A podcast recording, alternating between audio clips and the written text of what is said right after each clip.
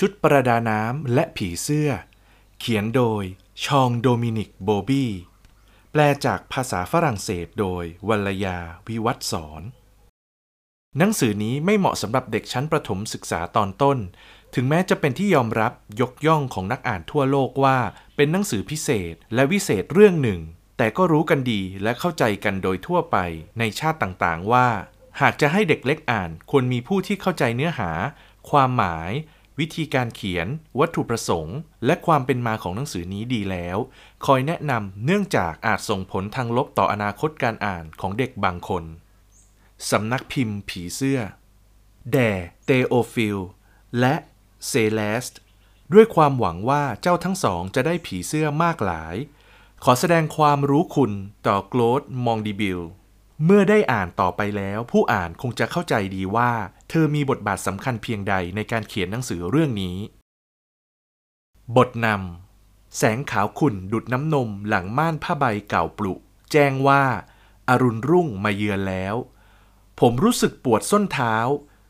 ศีรษะดังหนึ่งทั้งและคล้ายมีชุดประดาน้ำรัดรึงไว้ทั้งร่าง ห้องนอนของผมค่อยๆ โผล่พ้นความมืด ผมพินิษภาพถ่ายบุคคลที่ผมรัก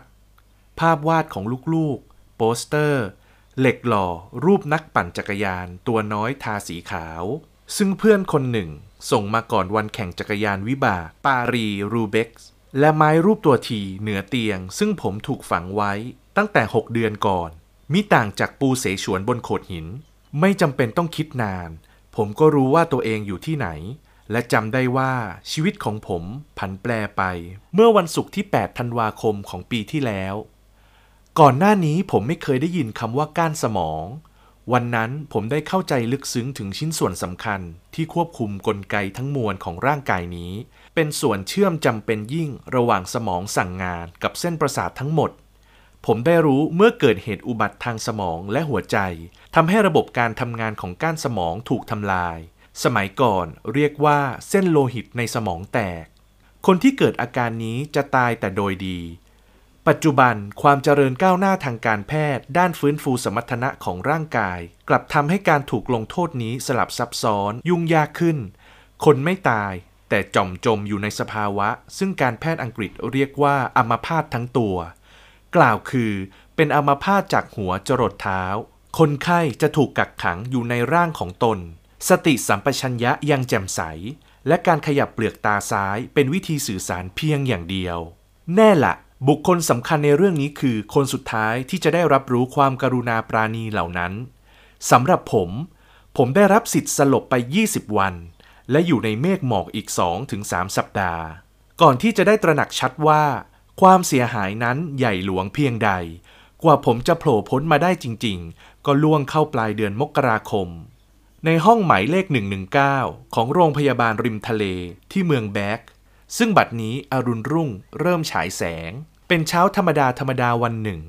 พอเจ็ดโมงเช้าระฆังโบสถ์ก็เริ่มบอกขานโมงยาม ซึ่งมีแต่จะโบยบินไปทีละเสี้ยวชั่วโมง หลังจากได้หยุดพักตลอดคืน ถุงลม ซึ่งคอยแต่จะติดขัดในปอดของผม ก็เริ่มส่งเสียงครืดคราด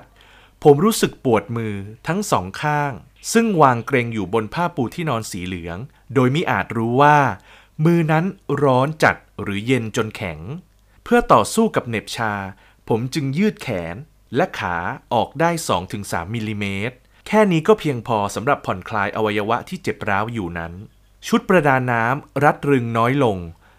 และแล้วความคิดก็ร่อนเร่พเนจรไปเหมือนผีเสื้อ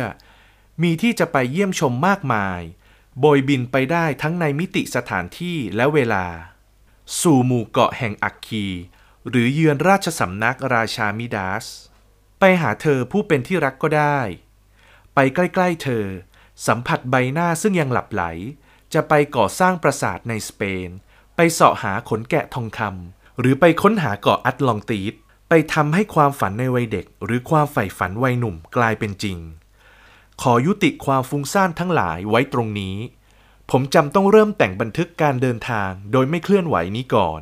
จะได้พร้อมเมื่อคนของสำนักพิมพ์มาถึง เธอจะเขียนตามคำบอกทีละตัวอักษร ผมบรรจงปั้นแต่ละประโยค ตกแต่งอีกราวสิบหนอยู่ในสมอง ตัดคำออกสักคำเติมคำคุณศัพท์สักตัว แล้วท่องจำเนื้อความของผมจนขึ้นใจ ทีละย่อหน้า เจ็ดนาฬิกาครึ่งพยาบาลเวรเข้ามาขัดจังหวะกระแสความคิดของผม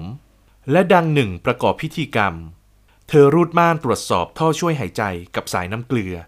แล้วเปิดทีวีเพื่อให้ดูข่าว ตอนนี้มีการ์ตูนเล่าเรื่องคังคก ซึ่งวิ่งเร็วที่สุดในภาคตะวันตก